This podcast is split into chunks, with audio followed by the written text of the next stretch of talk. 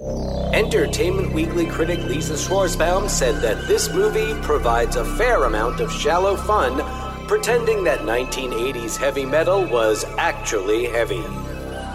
Kimberly Jones of the Austin Chronicle wrote, Okay, so the plot's as fantastical and absurd as that whole awful era, but damned if it isn't a good time.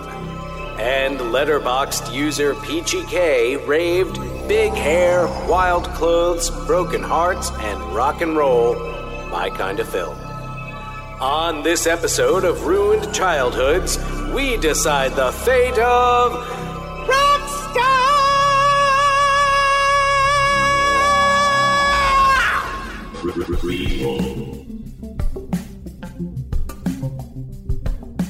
Sequel. Re re reboot. Which one will it be? It's the Ruined Childhoods podcast. Greetings, Starfighters! Wow. Greetings, Starfighters. Welcome to Ruined Childhoods. Greetings. Welcome. Ruined eardrums. ruined, ruined adulthoods. You know what?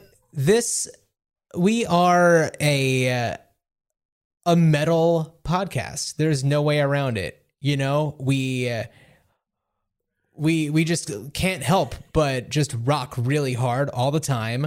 Enough of that It easy is- listening bullshit. It is in our It's nature for us. to rock. We are genetically engineered to be as metal as humanly possible, and nobody could even look at us and think otherwise. No, not at all. I mean, you you take a just take one look at us and you're just yeah, like, wow. I mean, those guys even if you don't see us together, like you'll see one of us and be like, be like, that is the most metal dude I've ever seen. Until you see the other one, and then you see the other one, you're like, maybe that guy's more metal. Yeah. I know it's crazy. It's crazy. Anyway, thank you for tuning in to Ruined Childhoods. We are talking about Rockstar from 2001 on this episode. Dan, do you have anything else that you wanted to add about Vertigo? Um, I wish it was more metal, but otherwise, no. Yeah, not enough metal. Not enough No. metal. I I was thinking back to there are so many metal movies that I love. Uh there okay, let me go down my ranking of like favorite metal movies, if you will. Uh Heavy Metal Parking Lot is easily top 5. You're looking at me like I'm crazy. Have you not seen Heavy Metal Parking Lot? No, it just made me think of this like this thing I saw online about like Styx's bus being parked in a Walmart parking lot and like rocking too loud and like someone in, in a trailer nearby complaining. So, Okay. is that a heavy metal parking lot? Styx? No.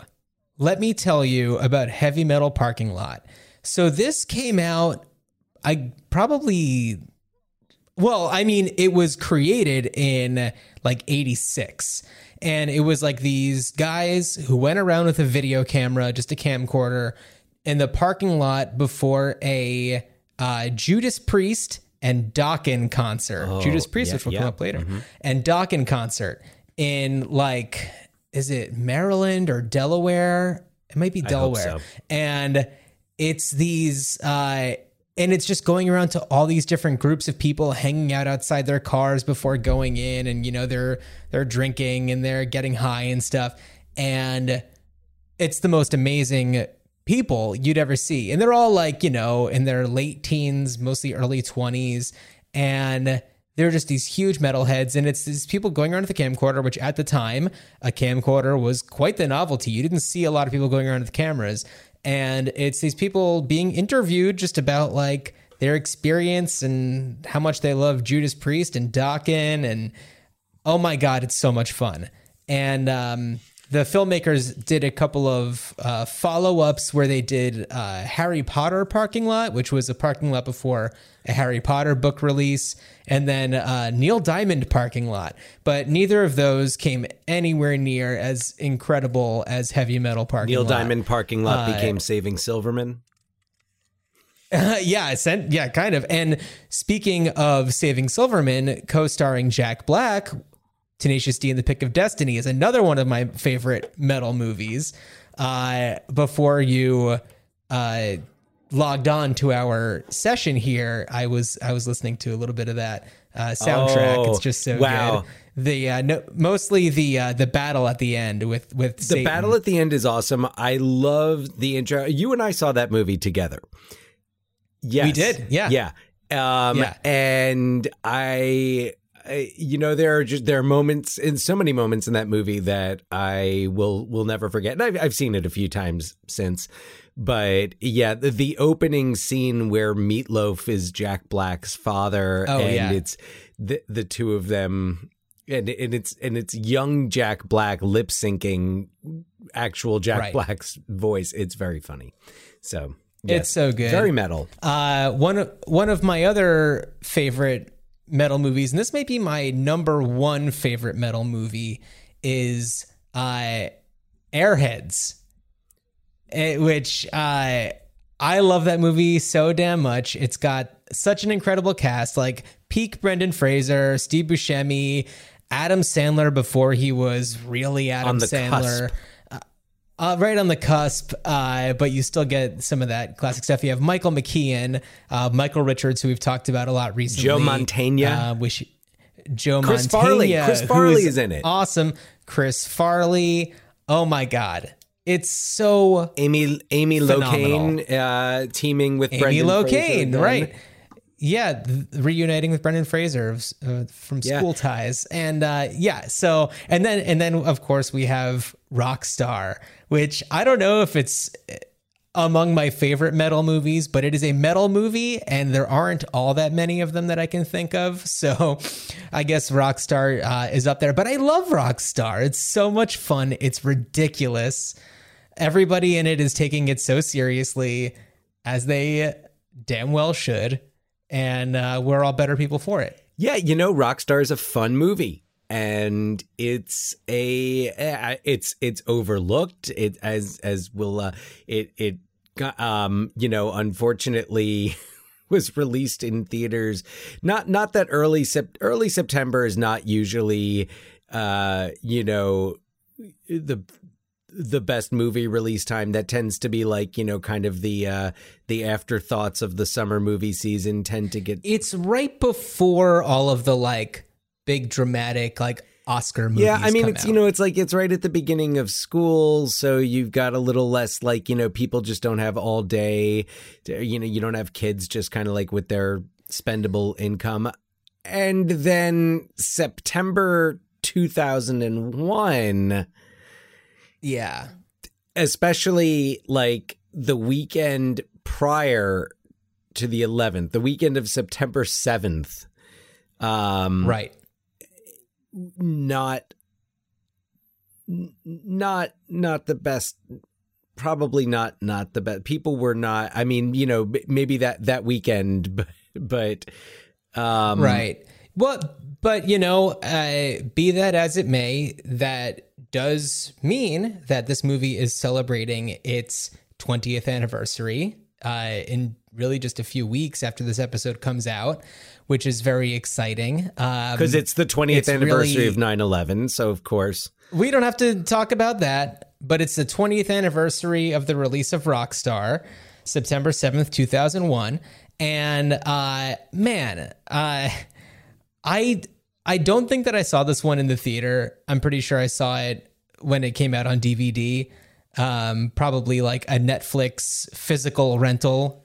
And uh yeah, it was um it's ridiculous. i It's saw great. it in the theater in louisiana Oh right, yeah, you were you were I was. touring. This was in my my past life. Uh, you know, as as uh, our regular listeners know, I I'm now a uh, high school teacher in this in um in West Seattle, and um I. But in my past life was uh, was an actor and occasionally working actor, and one of my jobs was a children's theater tour that was based out of Kenner, Louisiana, which is a, a suburb of New Orleans.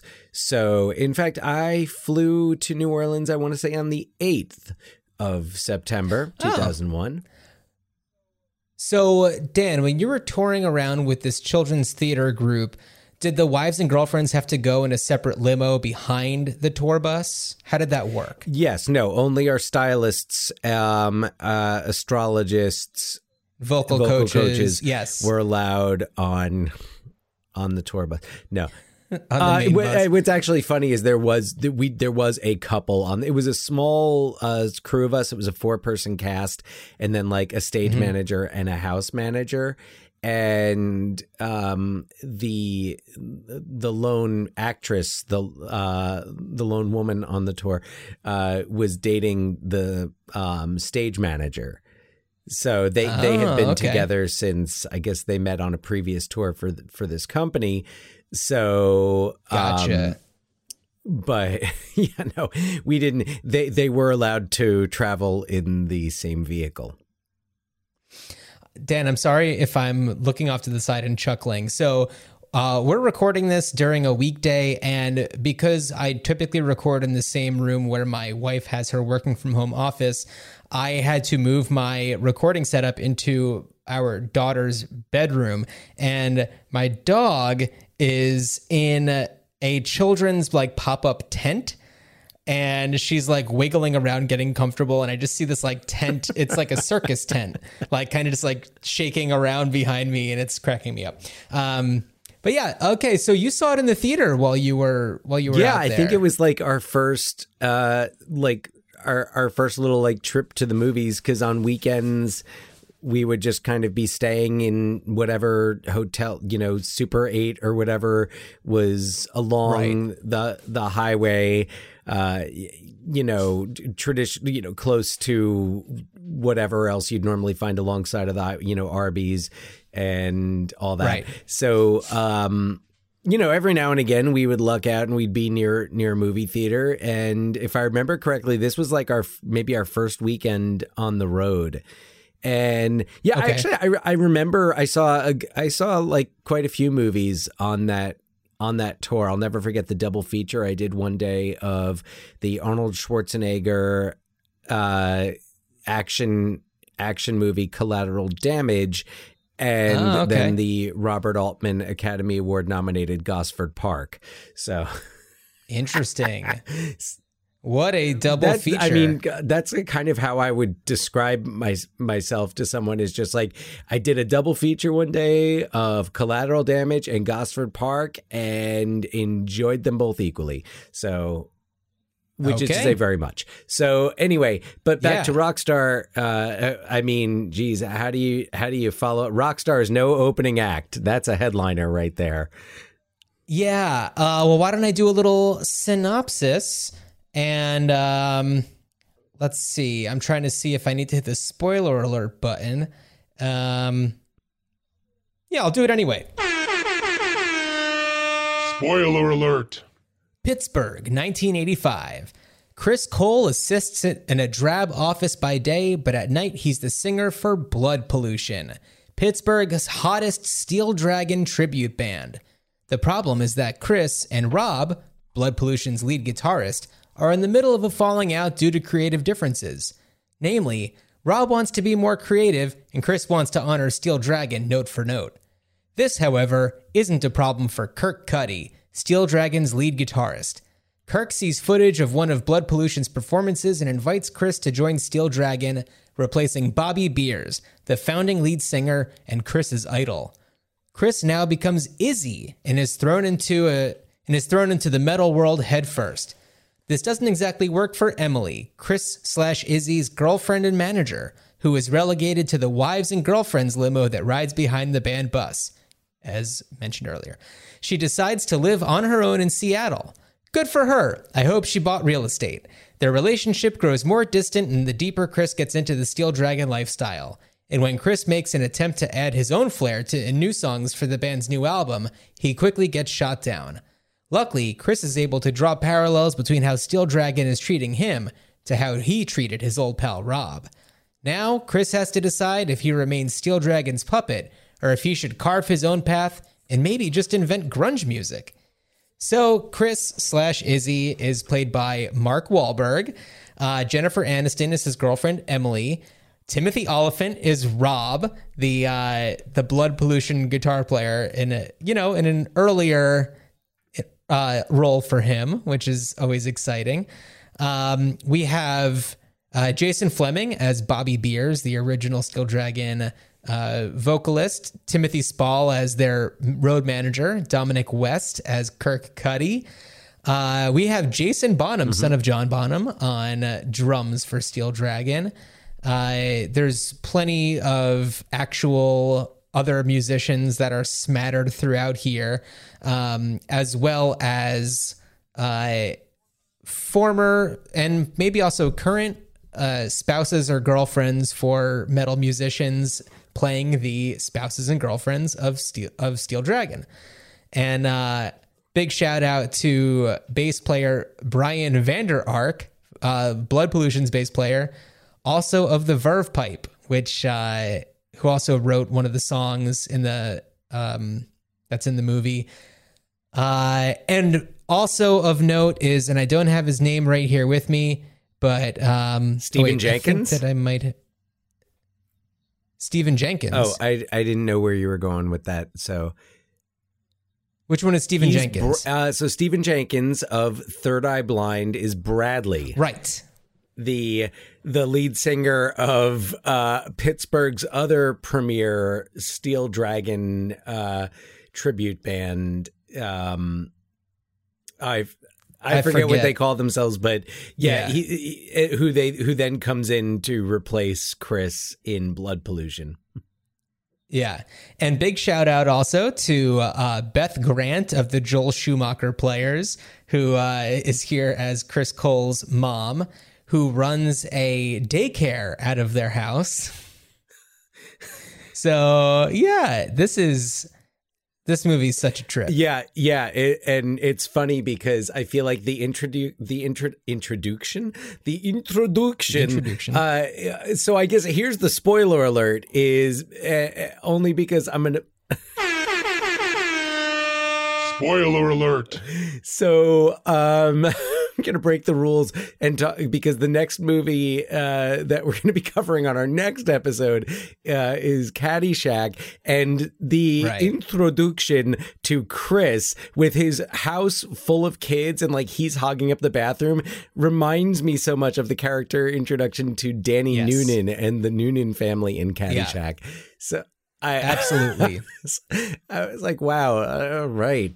Geez, the, the stars have aligned. Uh, and I don't just mean the stars of metal. Um, yeah. so uh, it's uh but Right. it's it's it's a lot of fun and it's a lot of fun to see actors like Timothy Olyphant and Dominic West who I think people know best for the the wire Right. um, to yeah. see them kind of like meddled and permed up, like the hair got kind of like a it's it's Brian May. I I It's Brian May basically hair. Brian May Yeah. hair. Yeah, you, you know, and you know, uh, so the the movie is based on the the true story of Tim Ripper Owens, who was the lead singer of a Judas Priest tribute band that was then pulled to take over for Rob Halford after he left Right. Judas Priest.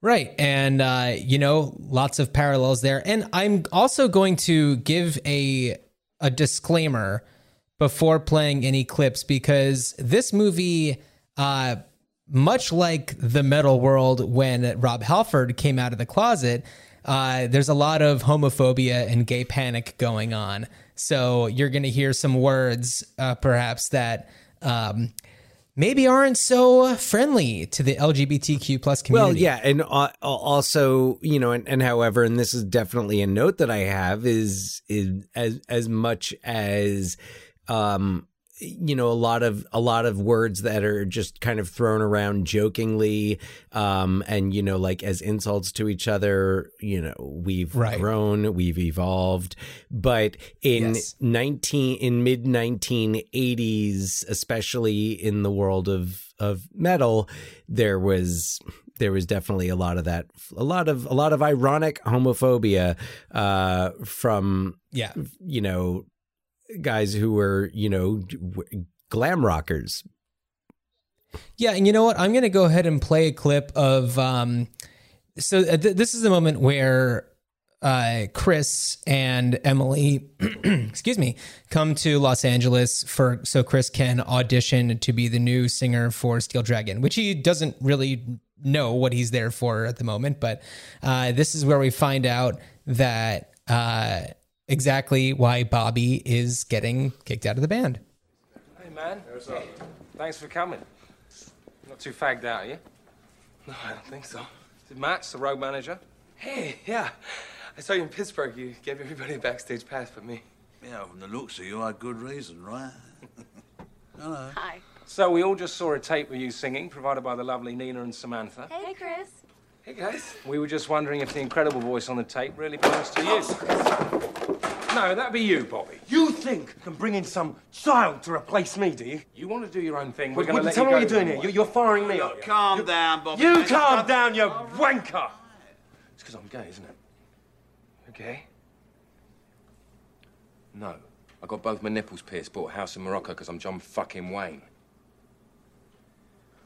Have you, have you ever listened to the lyrics of Stand Up, hmm? Did you really think that Kim was a girl? Kim was a guy? Yeah, Kim was a guy. He also happens to be my lover, much to the horror of these closeted sausage jockeys. Bobby, as if we give a toss who you're buggering. Whatever, Bob. Just keep your dick away from me, though. Stop it, man, I tell you. No, what bothers us, Bobby, is you don't turn up for recording sessions. You missed half the gigs on the last tour. I didn't. when you No, did show your no. attitude, Look, so I not- am Steel Dragon! Without me, you're nothing! Give us a break. You'll be playing for coppers in the tube without me! We'll see. Yeah, We'll see. It's also like we get it. You're British.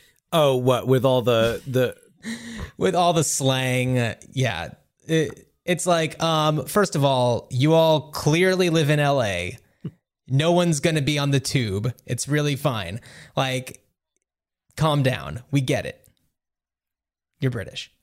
Uh, yeah. So anyway, that's uh, that's kind of the reveal, and it's I, and you know it's a direct reference to Judas Yeah. Priest.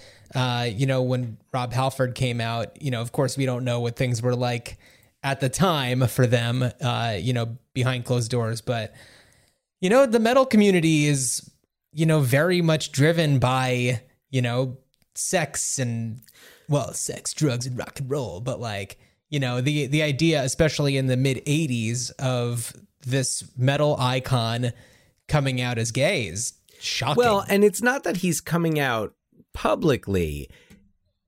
No and, no and no. also i do kind i i do buy it that like that's not why he's out of the band. Like that's not yeah. Yeah and i mean the whole like keep your dick away from me comment it's like yeah that's like yes that is that is actual hom- that is like actual homophobia that is actual uh f- like fear uh Yeah. and and it's not and and right like it's not a developed it's not an evolved view but um you know when when uh dominic west says like we you think we give a toss who you're buggering because we're british Right. uh, uh you know I, I buy it because it's like it's it's about the money er, like to them and that's it's clearly about they live this like opulent Well, lifestyle.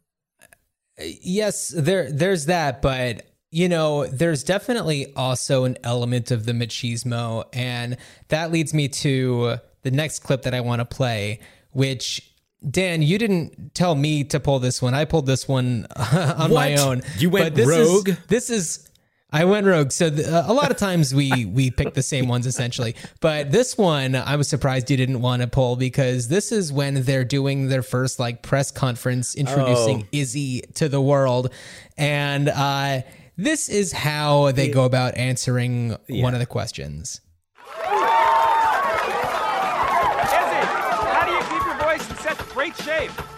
Oh, Miss Reed, my choir teacher, she always gives me some really cool exercises. It's a lot of pussy, that's how. Oh, yeah, I eat the whole pussy. Hey. Classic. Like father, like son. Oh, that's my boy. Mind you guys. So good, so comfortable. I kept messing up on my English No, it was great.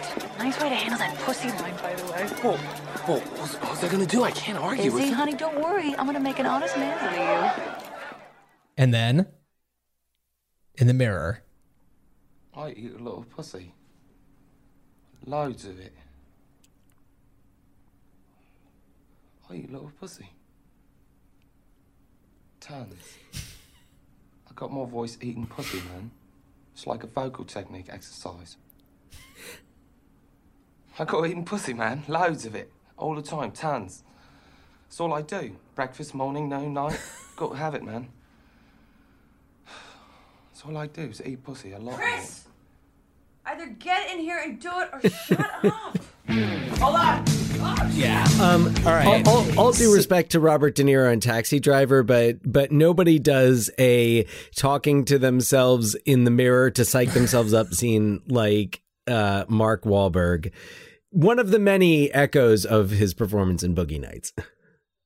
Yeah, right. Yeah, the talking into a mirror moments for sure are iconic. Uh, I also want to talk about um, Chris's parents, uh, played by Beth Grant and uh, Matthew Glave. Is it? Glave. Um, oh no, that's uh, Is that the that's brother? um, they're the brother. Yeah, Michael brother is Shamus. awesome. Michael Shamus Wiles. Right. Uh, Glenn Guglia. Yes, thank you. I knew I knew him from somewhere. oh shit! And it wa- From The Wait, Wedding I Singer. actually looked him up on IMDb. How did I miss that? That's so funny. So uh, yeah, like they're watching the press conference and she turns to him and says like father like son. It's so Well, weird. It's, it's one of the things that one of the things that I appreciate about this movie, especially in its kind of first first act, is it tries to take the cliches he- and and all the cliches that we've that were lampooned in in Walk Hard and the whole, you know, oh, like why can't you be more like your brother and what and oh, how can you say and do these things and what are you wearing? They flip. They've kind. They just kind of Yeah. the the screenplay, which uh, was co-written by I know Callie Khouri, who wrote Thelma and Louise, um, Right, was one right. of the writers on it, and it was also uh, uh, John John Stockwell, um, who um oh shit what else did he do? I'm i i'm sorry i'm blanking. Um he worked on like uh i think he worked on on oh he he was an actor. He acted. That's why i know him from things. Uh he was in top gun. Um Mhm. and then he also directed he directed like into the blue um this uh, movie called cheaters um he directed blue Okay. crush crazy beautiful which uh kind of an underrated uh movie there I didn't love it. I saw that one in the theater. Oh crazy beautiful i yeah no i saw it on Yeah. cable um anyway But yeah, and also also should be noted. Uh, this was per, this was done under uh, George Clooney's production company. He's an executive producer on this movie. It was originally supposed to star Brad Pitt, and I'm kind of glad that it ended up being Mark Wahlberg, yeah yeah a- absolutely absolutely which is something that I don't think I would normally say. No, no, but it, it's. I mean, all right. Boogie Nights aside, because there's going to be similarities. It's a. It's you know, like we're not we're we're not like you know trying to you know innovate storytelling. This is not a Charlie Kaufman script, but No, all, all, I'm saying is I think that Brad Pitt's better when he's a supporting character, and I, I, I like it when he's more a little bit more subdued, and this is a character that is not at all. No, and I. I don't think that Brad Pitt would make this as interesting as Mark Wahlberg did. Now, I do Yeah. have, I guess, on that on that note, where I think the movie um, had potential for more was in in the tone and kind of and also keeping in mind that this is pre walk hard it's pre pop star Right. so I think that had had the tone and and by the way this is also this is directed by Stephen Herek who directed Bill Mm-hmm. and Ted's Excellent Adventure. So Yeah. you know, he knows something about you know, comedy and I think that I think that this film could have could have leaned more into the satirical element and therefore because I think it it goes that way in the beginning and having the oh wait a second the bro- like the parents prefer the the like the rock star brother who still lives at home to the Yeah. cop and oh they don't they're not embarrassed by him they they're very they're supportive. parents. extremely supportive and even the brother like you know gets into it He uh, he gets into it. but and they're doing all these things and even even you know the real life twist that bobby beers is gay is you know it could be you could also look at it as a like turning the rock genre on its head uh you know the cliche of the of the womanizing rock star so i mean yeah, Yeah. less less so yeah, the, the the movie definitely has a bit of an identity crisis where you know it's like it feels like it should be a comedy, but it isn't. Um, and that's I think where you take another a movie. You know, going back to like Airheads, where it's about these metal guys. It's a comedy, but it's not making fun Right. of metal. You know, it's still like celebrating the genre and the people who are fans of the music, but it's not make it's not making fun of anybody. It's making fun of the people that metal people don't like the easy listening yeah, guy. a- you know? and, it, it's. I think Rockstar uh, part of the challenge, and uh, you know, I would I would love to to talk to you know John Stockwell or or Callie Khouri or Stephen Herek and and ask them about this, but like. E- Even though it is pre all of those other, you know, musical satires that we're familiar with now in 21st century, we are also post. This is Spinal Tap.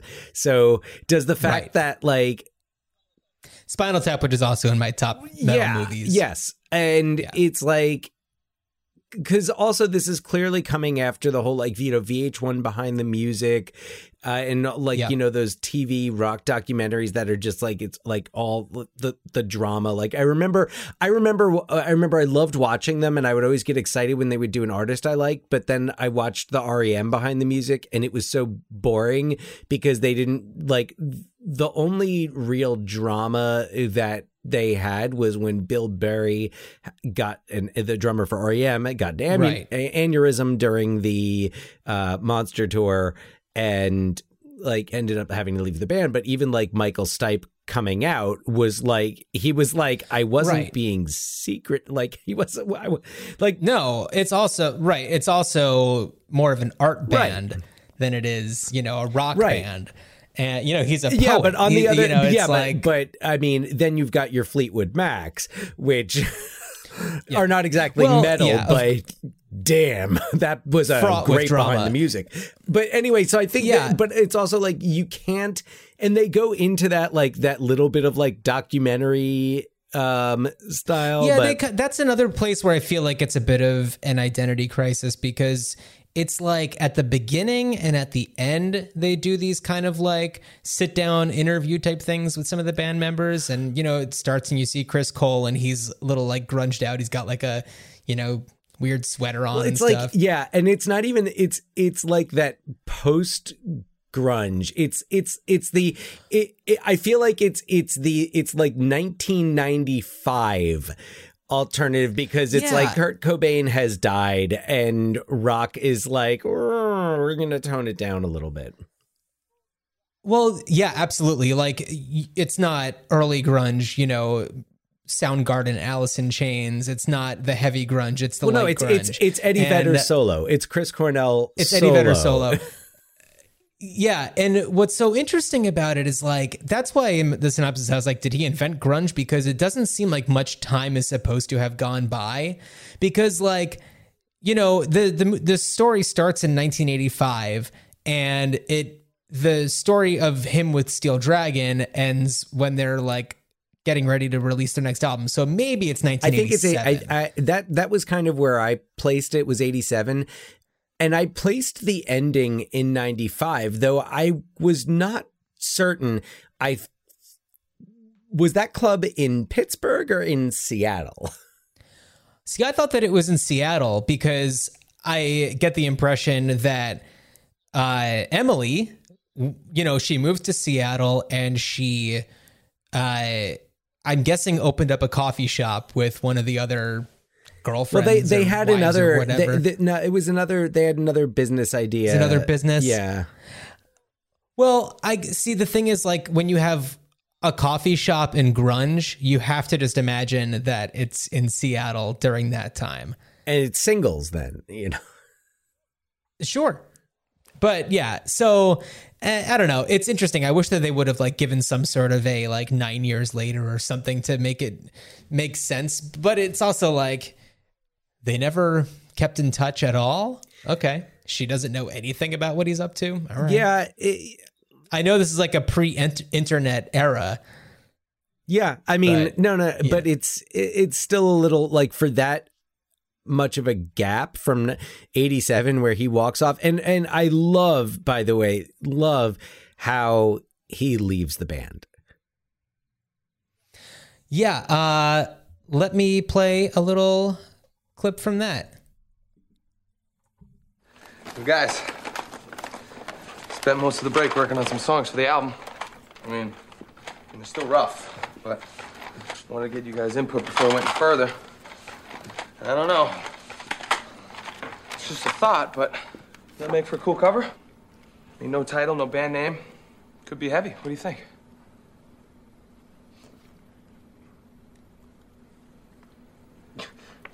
Is it? It looks great. Well, I'm not done yet. I mean, it still needs work. I'm glad you've been having some fun writing your songs. Well, actually, I busted my ass working on the songs. Yeah, but the tunes for the new album, they've already been written. What do you mean? Well, AC and I wrote them during the break. Well, look, I know you and AC do most of the writing. Not most of the writing, all of the writing. Yeah, but shouldn't I have some input? I mean, I'm part of the group now, right? I'm the one that has to sing the tune, so you'd think you'd at least want me to put my stamp on them. Is. I mean, I'm not just. Listen. You guys aren't just expecting me to be some singer for hire, are you? Look. Let me explain. Come. Come here. Listen. Our fans, right? Our loyal, die-hard fans. Our very lifeblood, if you will. Expect to see certain things, all right? And we like to give them what they want. And we don't deviate from that because one disappointed fan can quickly turn to two, two to four, four to eight, and on and on like that until the next thing you know, we're playing to a half empty hall. And our lost sheep are off enjoying the rock stylings of, say, Ratt. So while I understand your impulse to do your own thing, and I admire it in some small way, if you want to stay with Steel Dragon, then you're going to have to reconcile yourself for the time being to doing the Steel Dragon thing. All right? And the Steel Dragon thing is that AC and I write the songs, and you sing the songs that we write. Am I clear? Yeah. Good. And then at a concert, he does exactly what uh, he wishes would have happened Well, to have him I- at the beginning. Hold on, before you play that. Oh, I don't oh, have okay. that. Oh, good. All right. Okay. Yeah. No, I didn't think so, but uh It's not really an. Uh, it's that one's better visually. so here is where you have where you do have some hint that um that they did push Bobby out because he's gay. And but it's Uh-huh. so like and I don't this could just be connecting things that that aren't intentionally connected. But he says uh Kirk says he and AC do like write the songs. They write the songs. However, in the scene with Bobby, or the, the one that we listened to earlier, Bobby Right. talks about the lyrics that presumably he wrote for Stand Up and Shout. I thought that was it the lyrics or was it the the preamble that he does? Before, no, because he does a preamble before. he talks about song. well Right. know he talks about uh like you know haven't you ever listened to the lyric he says he, he Right, says I right, know right, uh right. yeah um so which tells me that bobby did some writing on the songs and that uh maybe kirk and ac were not happy about that. So maybe They wanted more yeah control. now the steel dragon thing is kirk and ac because he's really and this is uh, it's something that the movie doesn't really go into but kirk i I mean as as we were saying before he's in it for the money. And that's I mean, how often do you hear a a musician say, "Oh no, we want to keep doing the same thing. We don't want to." Usually, it's the label that's like, "No, keep Right. making the same thing," and and it's a musician's like, "No, man, I just want to like you know throw some flamenco guitar in there or something." yeah, And yeah, they're not artists; they're a company. They're right, a brand. right, right. Which yeah, I mean, like that that that's true. That is what it is, and um, I I think that it, it that's an aspect of kind of like what happened to a lot of those metal bands. I mean, like I know this is based on Judas Priest, but you know, I think about like a, a Guns N' Roses, which is also becoming big. I mean, Appetite for Destruction comes out in in '87, so you've got bands like them where and it, and and it goes to the point where it's like, well. You know, can we just swap out the lead singer, especially when there's so many guys out there who can look and sound just like him? Yeah. made me, I was trying to think about like bands that really have done that successfully, and rather than than just you know uh, like bands that have actually swapped out their their lead singer or replace their lead singer and actually can, ACDC is one, but it's not, ACDC is one. They did it pretty early. I mean he died, so Well, he Yeah. died, right? Yeah, and same goes for Queen. You know, they toured with Adam Lambert. Is they toured right? with Paul Rodgers of Bad Company. They toured with Adam. Mm-hmm. They've toured with a cup. They've toured with a few singers, but it also there was a long time after Freddie Mercury died that they didn't tour. right, and just because it's it's so relevant to what we're talking about, but uh, you know, the same thing happened with one of the with I think the writer of Stand Up and Shout, Sammy Hagar. He Yeah. replaced David Lee Roth, and then was replaced by Gary Cherone, And I guess who was then replaced well, by David and Lee I Roth. guess the thing is with a band like Van Halen, it one could argue that like Eddie Van Halen is still in the band. You're not so that's really what matters. Well, I mean, yes, but David Lee Roth was a huge draw. Oh, you know, in their I, early career. I agree. I and I'm not the world's biggest Van Halen fan, but to me, if I was gonna, if I like, if I was gonna, you know, go see a Van Halen concert, I would be. Mu- I mean, you know, not now, obviously, but I would Well, be yeah. much. I I would like definitely want to see Van Halen with David Lee Roth. Like that's Well, there's a reason why people call it Van- Van, Halen and then and Van, then Van Hagar. Hagar. And what do they call the Gary Cherone? Just like Van. Eh, Just Van, you know, not not a lot of people talk about that Van era. Extreme. Although I saw I saw them play with uh, Gary Cherone. Was that It was. Extreme? Was that the band that Gary Cherone was in? Yeah, Yeah. I had a friend in high school Yep. who loved Extreme. Hey, more than words. Great, great jam. good songs. Yeah. So, um, Yeah. But yeah, so Rockstar. You know what, Jon? Who's who's the most metal band you've you've gone to see? Oh, that I've gone to see? Because well, it's funny because we talk about Van Halen, but I don't really think of them as a metal band so much as like a party. But are they the most metal Uh, band that that you've seen? Um, well, I you know in LA I have seen Steel Panther, which is a uh you know a throwback band, I guess you could Yeah. call them because and I don't know if they're active anymore, but their whole thing is you know they play at like I don't know the the Whisky or the Roxy or something like that, and they are an 80s metal Yeah. band. So I suppose that that's probably the most metal band I've seen, if you would count. I that. mean, y- yeah, yeah. I I think you know, for us, the lead singer of which makes a cameo in Rockstar as the singer who's auditioning before Chris at the uh, the Steel Dragon makes studio. perfect sense. Makes perfect Yeah. sense. I mean, I'm I'm Yeah. sitting here like I've asked the question, and I'm thinking to myself, I'm like, who's the most metal band I've seen? Like Kings of Leon. I don't. I'm like the Gin Blossoms. uh, Meatloaf. Me, you know, uh, there's some meatloaf that goes a little goes a little heavy, but still not that oh, heavy. I mean, I'm thinking. I I guess maybe Pearl Jam might be, but like, oh boy, no, I I I have not been to, to Dan, Dan, you're you're giving a at the beginning of the episode. We told everybody that we were like super metal guys. I am. You can't tell them that the heaviest band you've seen is Kings of Leon. I was hoping everyone else had forgotten about that as I did. hey man, Kings of Leon, fucking metal. Mm, no, Sure. No. Um, yeah. th- great. Uh, you know, uh, I and you know, I don't know. I've seen Foo Fighters, but they're not that But you've heavy. seen- they're not metal. I I, th- I think Van Halen is prob Van Halen or Steel Panther. I've seen okay. I saw Styx, and I mean I'm going to put air air quotes around Styx because uh, Dennis it was Styx without, and it was it, it was it was uh, you scoff. This was at a it was a um, post 9-11 tribute for um, New Jersey, uh, New York, like metropolitan area um, first responders. I'm not scoffing at the fact that you saw Styx because Styx can And- wail. I'm scoffing at the fact that you would consider them Okay. metal. Well, so also on this ticket, it was not just Styx because um, Okay. REO Speedwagon. Okay. Mhm. Um, Survivor. Okay.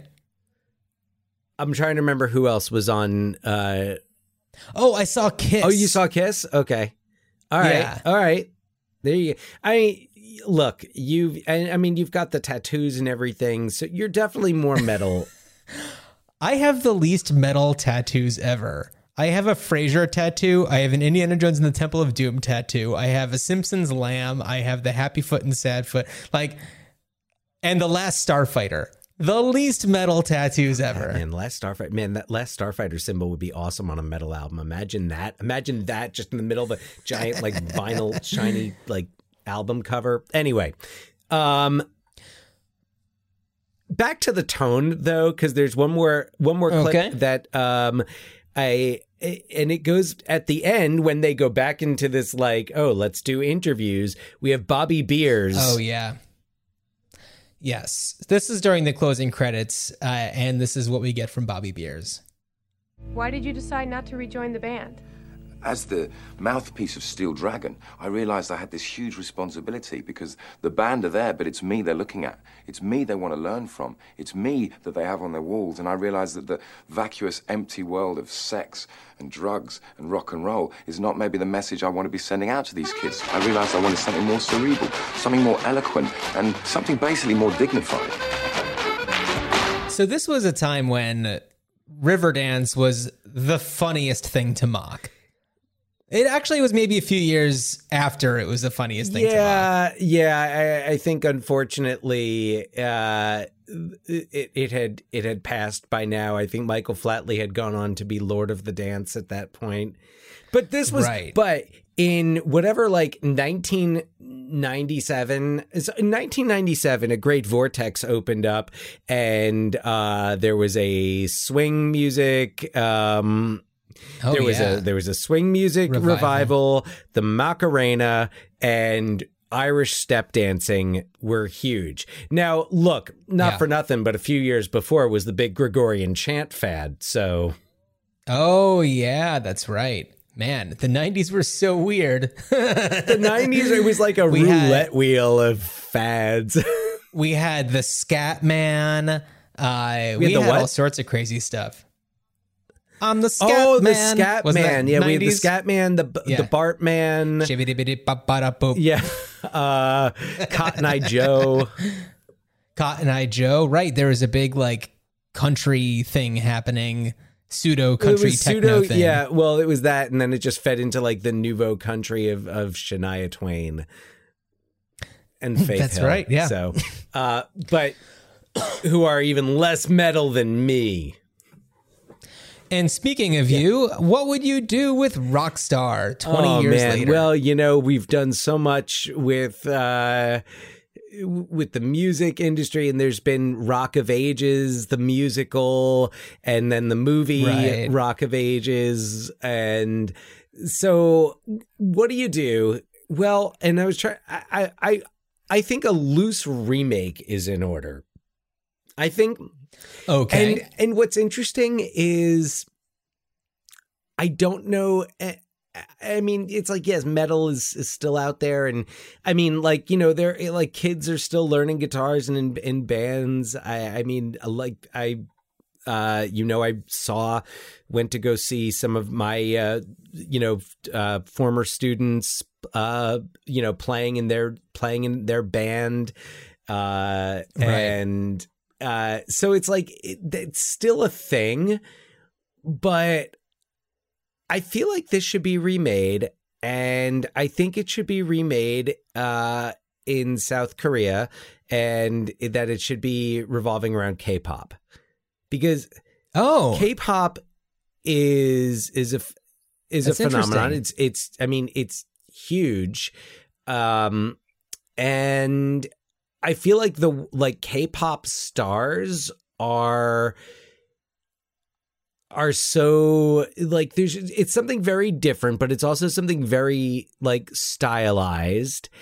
And uh-huh. you know, like imagine the kid rather than putting on like, you know, the eyeliner and the thing, like the kid comes out of the bathroom getting ready to go out to like whatever, like, I don't know, maybe they go to karaoke. Maybe that's their maybe that's how they get you know discovered.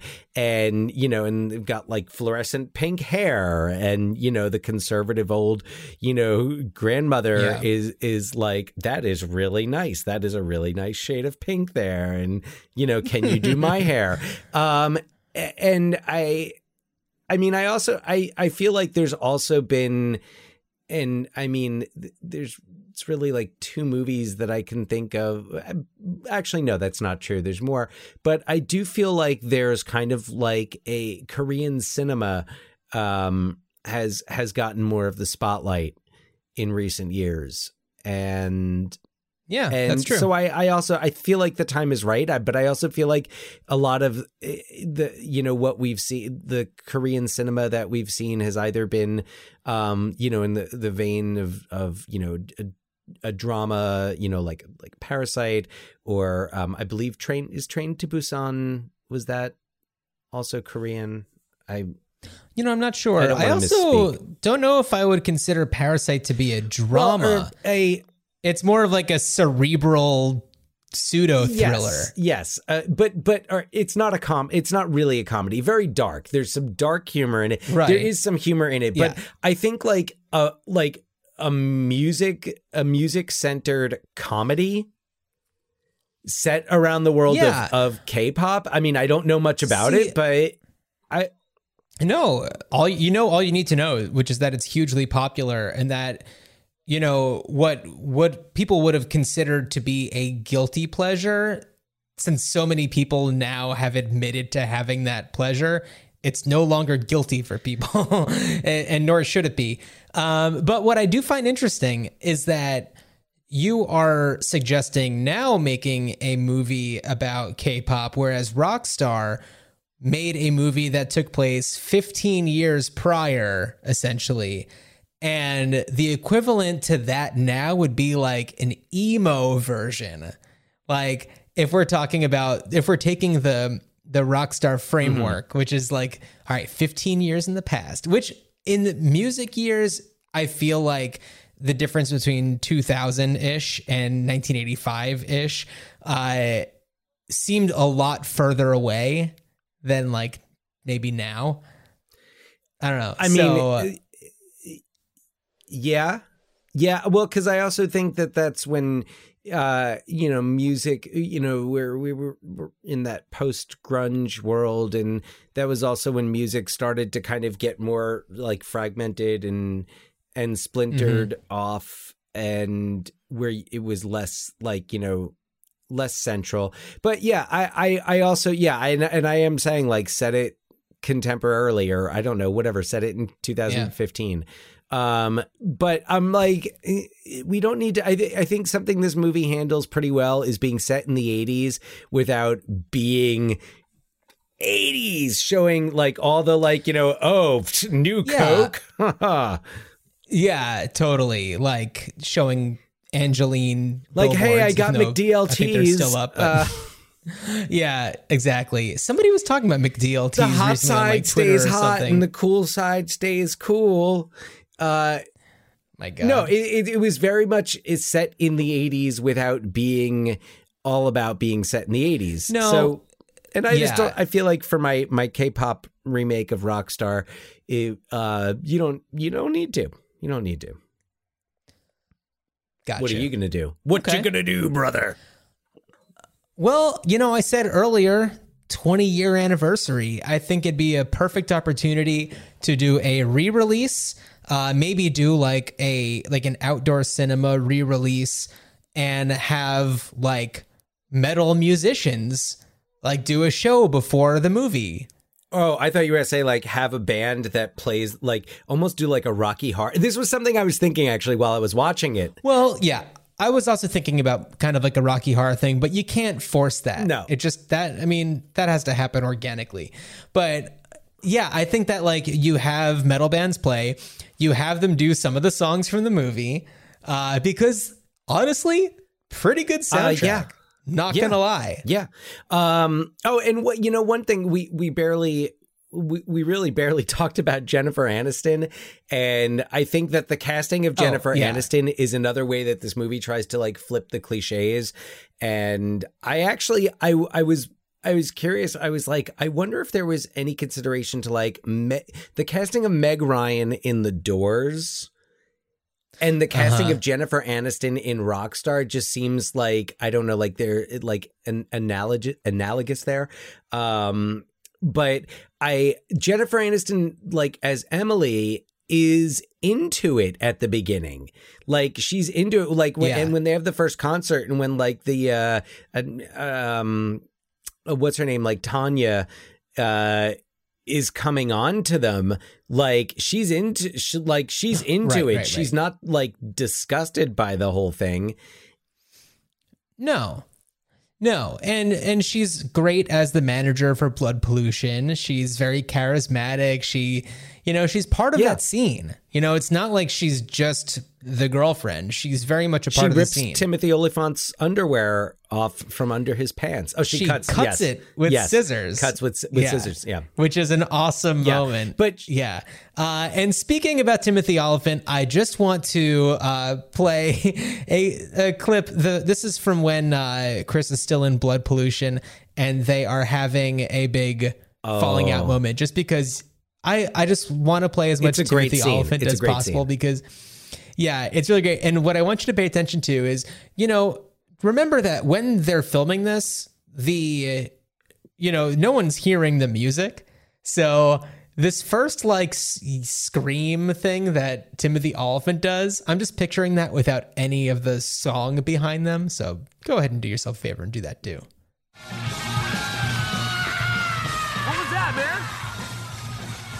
What?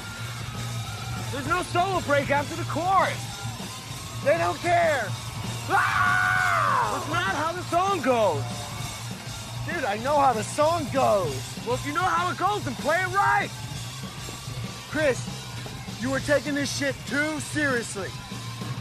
That's right, I take this shit really seriously because the music deserves to be taken seriously. If you don't take it seriously, you don't deserve to play it. All right, you need to get a grip. Get a grip. you've ruined your performance. Do not ruin mine. So uh, I love it. Uh, Wahlberg Wahlberg also does petulant really well. And He really and, does. And and this is so the m- man, Mark Wahlberg just he gives he gives I wrote this down. He he can give performances that would feel at home in a satirical film without realizing it. And it's like Yeah. I was thinking about his performances that I've found most believable because I also recently watched The Happening. The- M Night Oh, Shyamalan okay. film The Happening, which eh, I, I I'm I'm Say what you I am feel. Say no, I'm mystified by it. I don't know how I feel about it because I don't know what the intentions were with it. But his performance in it, it's like it. His performance in that movie must have been what inspired Andy Samberg's impression, like the Mark Wahlberg talks to animals on SNL, because every Oh, okay. line he says sounds like that. And and I was like, he's not at all believable, and he's fucking terrible in the happening. Zooey Deschanel also terrible, so I don't know if it was by design, but he I was thinking about his performances that felt most believable and he does like in this movie that's why I feel like they should have leaned more into the satire because I feel like he's at his most believable when you're like it's kind of like everyone else is in on the joke except for you dude. Um You know, Huckabees I'm Huckabees glad- he is so believable Right. in that.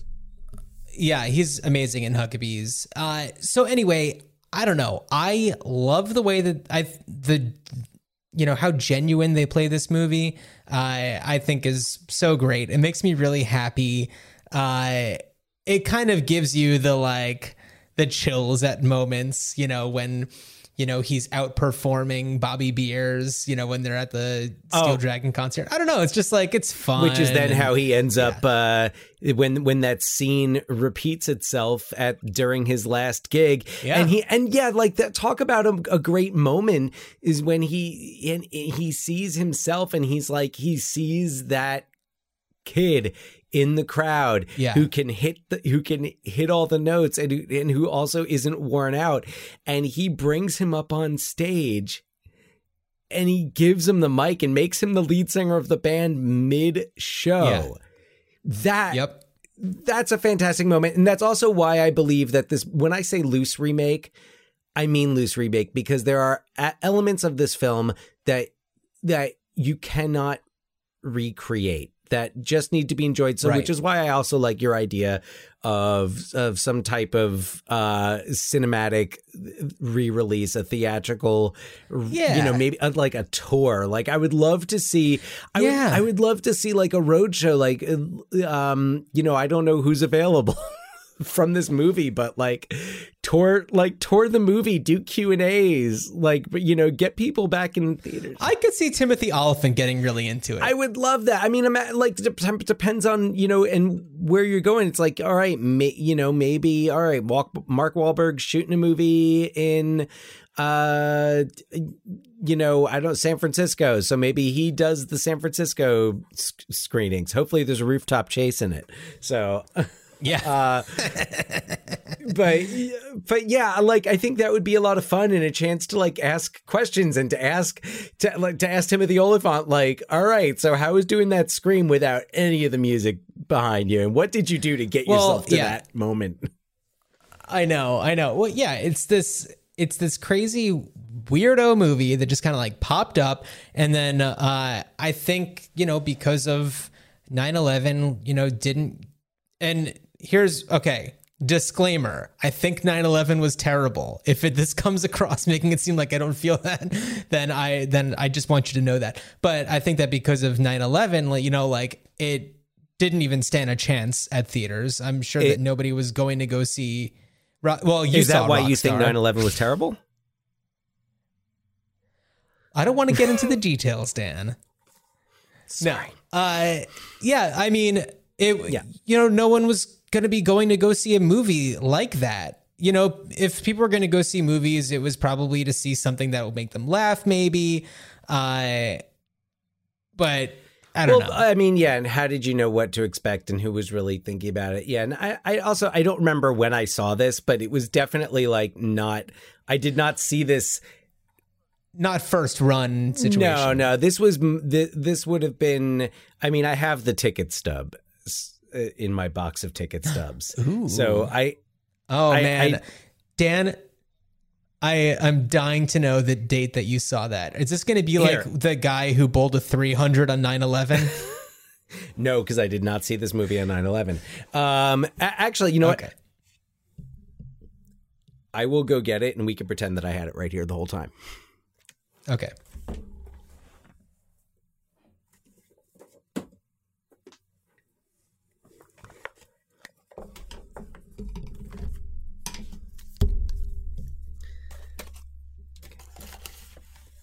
Now, I think that when I organized these, I put them in some type of order. So let's see. Here we go.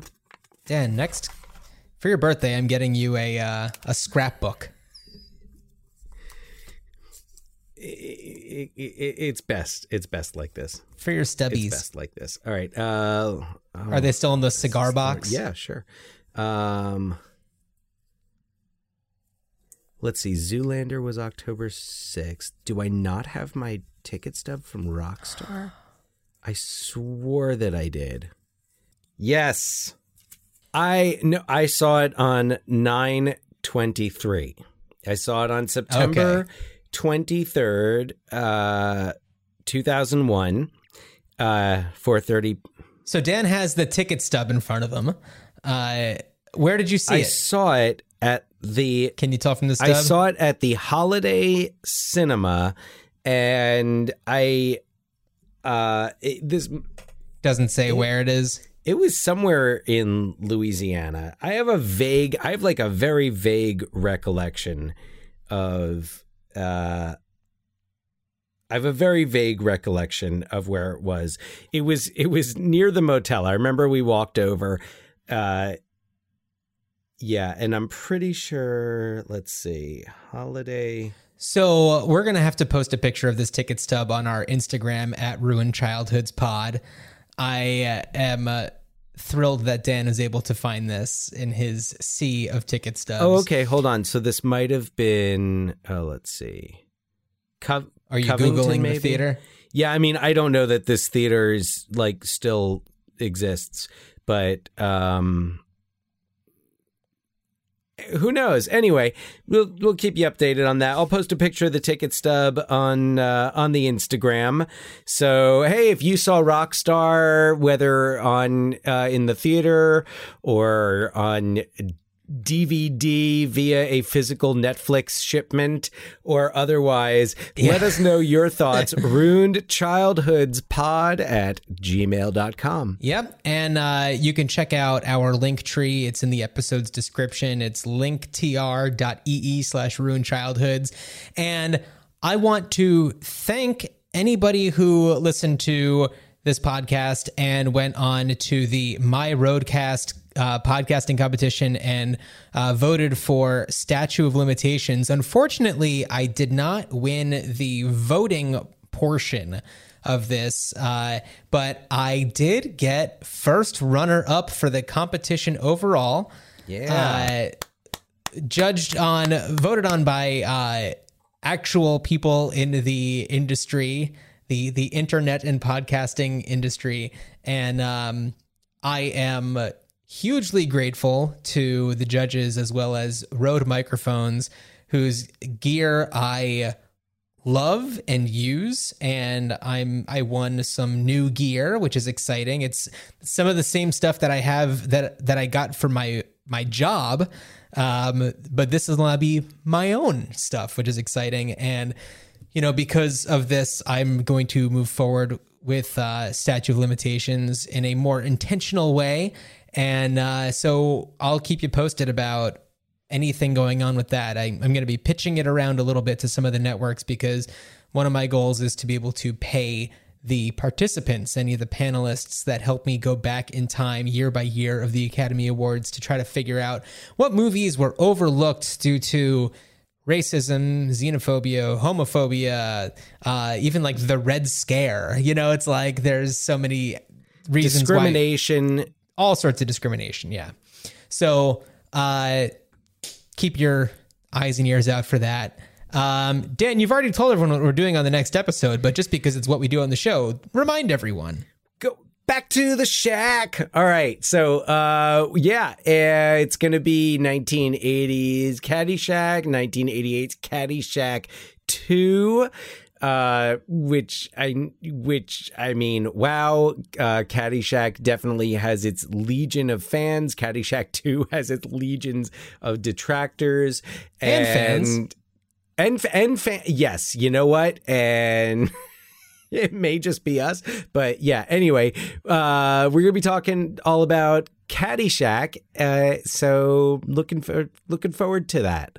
Yeah, and Dan, as you ride along in the limo behind the tour bus, I wish you a good journey. Good journey, rock and roll.